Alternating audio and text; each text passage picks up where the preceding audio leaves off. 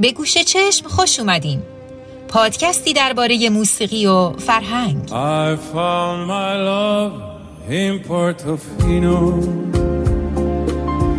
perché nei sogni credo ancora lo strano gioco del destino a Portofino m'ha preso il من سلماز نراقی هستم و باز هم برگشتم تا در ادامه موضوع سکوت چیزهایی رو راجع به صدا بهتون بگم.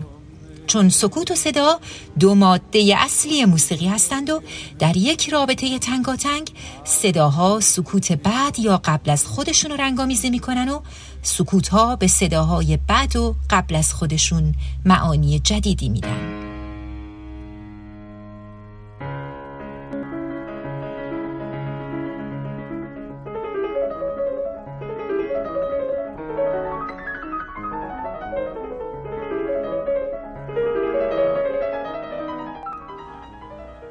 چیزهایی که توی این قسمت در مورد مشخصات صدا بهتون میگم تاثیر زیادی داره توی تقویت دقت شنیداری شما و توجه بهشون باعث میشه از این به بعد یه جور دیگه موزیک گوش کنین. اولین مفهومی که می‌خوام در موردش باهاتون حرف بزنم درست مثل ریتم مربوط میشه به زمان. به این صدا گوش کنین.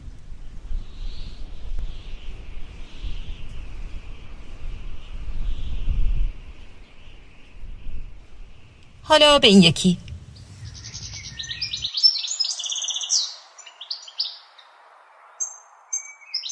حالا بریم سراغ موسیقی. این آواز رو بشنوین که بخش کوچکی از اوه ماریای معروف ساخته فرانس شوبرت.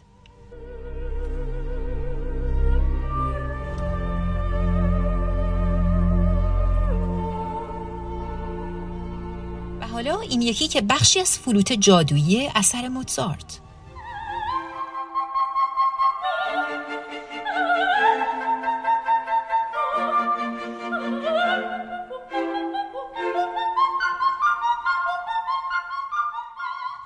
از این دوتا به صدای باد نزدیک بود و کدوم به صدای پرنده؟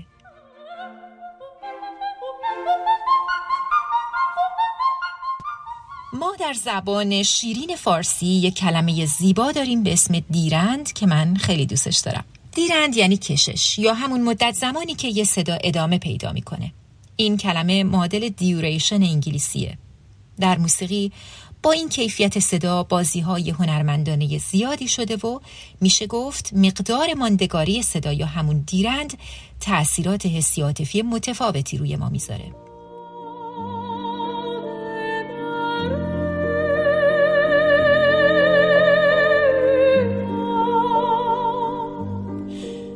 ممکنه حتی روی سرعت یا همون تمپوی قطعه هم اثر بذاره یعنی اونو کنتر یا تندتر بکنه.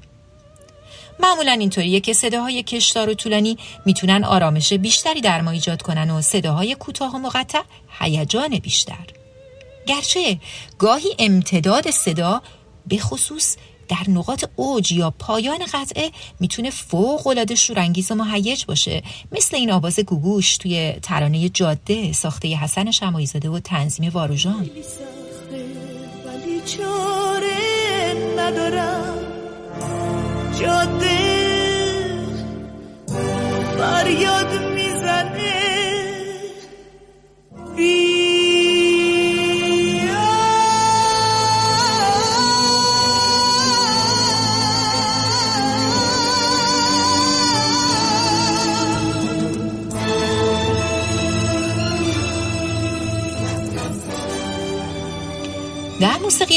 به حالتی از خوندن یا نواختن که نوتا به صورت غیر کششی اجرا میشن و سریع و کوتاه به صدا در میان میگن استکاتو. که نقطه مقابلش میشه لگاتو. استکاتو به خاطر طبیعتی که داره از لگاتو شادابتر و کوبشیتره.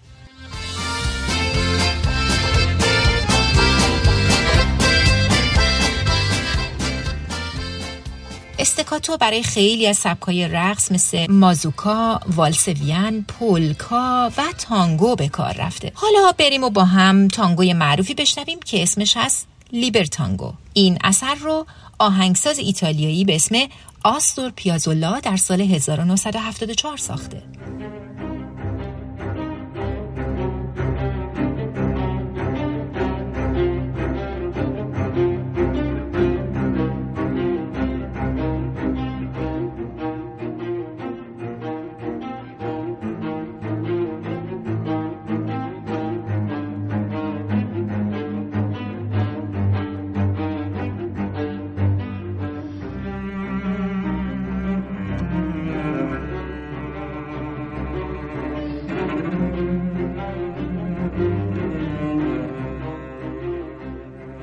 بریم ماتیوس پاسیون رو بشنویم. اثر یوهان سباستیان باخ که در اون بیشتر اجرای لگاتو میشنویم و می‌تونیم ببینیم که دیرند صدا چه تاثیر معنوی جابانگیزی بر ما می‌تونه داشته باشه.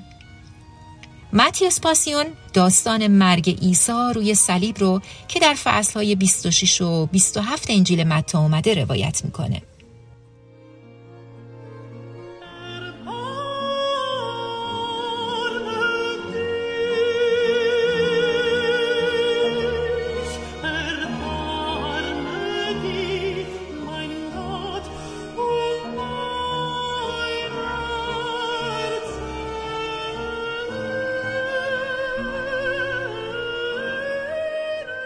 حالا تکلیف سکوت بعد یا قبل از این صداها چی میشه؟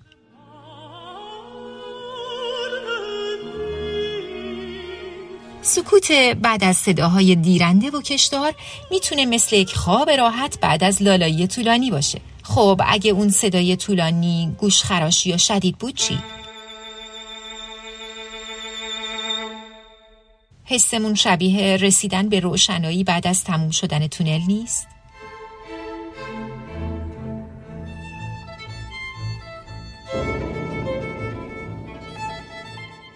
پرویز شاپور یه جمله زیبا داره که میگه سکوتم را با فریادم اندازه می‌گیرم. انگار هرچی فریادمون بلندتر باشه سکوت بعدش عمیقتره. سکوت بین صداهای بریده بریده یا مقطع پخش یا تقسیم میشه. در واقع مثل نفس نفس زدن میمونه. بنابراین به ما حس شتاب عجله تردید یا هیجان میده. ترکیبش با صداهای کشدار رو توی این آهنگ معروف از انوشیروان روحانی بشنوین که همه ما اونو با صدای زیبای هایده به یاد میاریم. حرف تازه.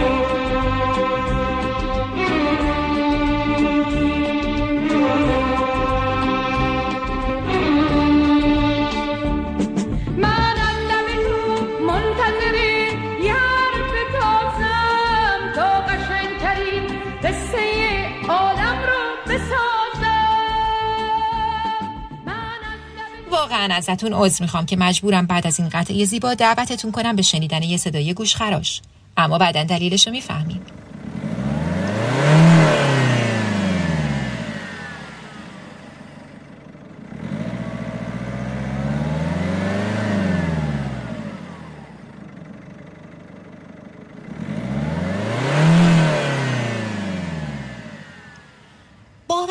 میشه اگه بگم این یکی از موسیقایی ترین ویژگی های صداست؟ به این تغییری که در فرکانس صدا اتفاق میفته میگن زیر و بمی یا ارتفاع صوت. نوت ها در واقع درجه بندی همین دامنه صوتیه که مثالش رو توی قوی و ضعیف شدن موتور اتومبیل شنیدین.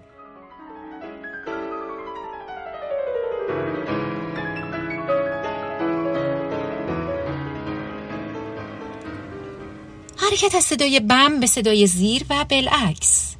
راستی اینم بگم. برعکس تصور ما در موسیقی به صدای زیر میگن بالا و این ممکنه کمی گیج کننده به نظر برسه. چون ما انتظار داریم زیر پایین باشه. ولی وقتی صدای ما زیره یعنی داریم توی اوج می‌خونیم یا مینوازیم. و اون صدا بالاست.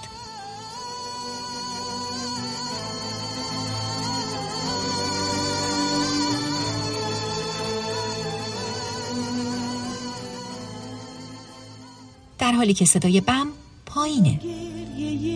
مسافر و ندید دل نبست به هیچ کس و دل نبرید آدمو یادمون باشه وقتی میگیم بالا منظورمون بلند نیست چون بلند معادل شدید یا قویه. شدت هم همون ولوم صداست که توی همه دستگاه صوتی یه دکمه یا پیچ مخصوص به خودش داره. زیاد کن اون صدا رو. نه نه خیلی شد. کمترش کن. خوبه مرسی. توی موسیقی وقتی با شدت صدا بازی می‌کنن یعنی صدا رو کم و زیاد می‌کنن یه تکنیکی به وجود میاد که بهش کرشندو و دیکرشندو میگن.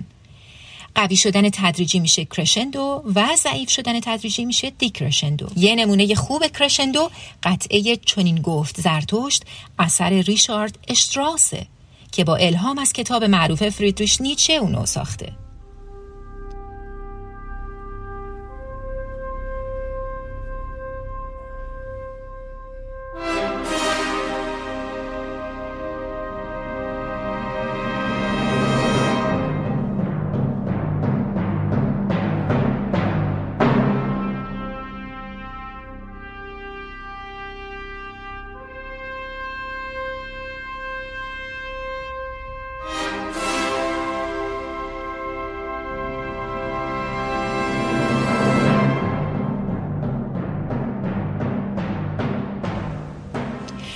حالا به یه دیکرشندو گوش بدید. در سمفونی ششم چایکوفسکی که معروفه به سمفونی پتتیک. و یکی از چندین قطعه موسیقی مهم در جهانه که بعد از ساخته شدنشون آهنگسازش میمیره. یعنی یه جورایی قطعه ودا یا خداحافظی چایکوفسکی محسوب میشه. کم شدن تدریجی صداها هم داره همین حس رو منتقل می‌کنه.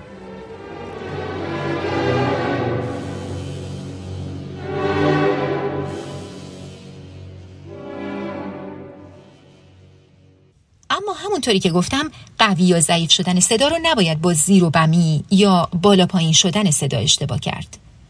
یه صدای بالا می‌تونه ولوم پایینی داشته باشه یعنی آهسته تر خونده بشه مثل این صدا در قطعه اوه ماریا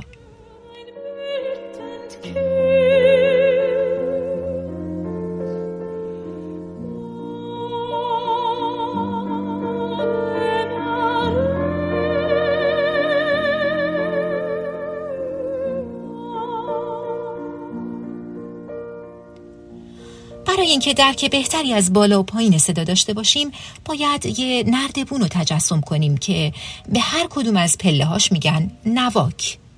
صورت نوشتاری نواک همون نوته. مثل آ یا ب در الفبا که یه شکل تلفظی یا آوایی داره و یه شکل نوشتاری. نوت هم شکل نوشتاری نواکه و تعدادش هفت است دو، ر، می، فا، سول، لا، سی. فاصله این نوتا همیشه یکی نیست. توی بعضی از گام ها فاصله ها کمی تغییر می‌کنه. در موسیقی بعضی از ملت ها فاصله های ریز دیگه هم وجود داره مثل موسیقی ما. خود ما ایرونیا ای بارون ای بارون ماهو دادن به شبهای تاره. ای بارون بر کنش همون ببار ای بارون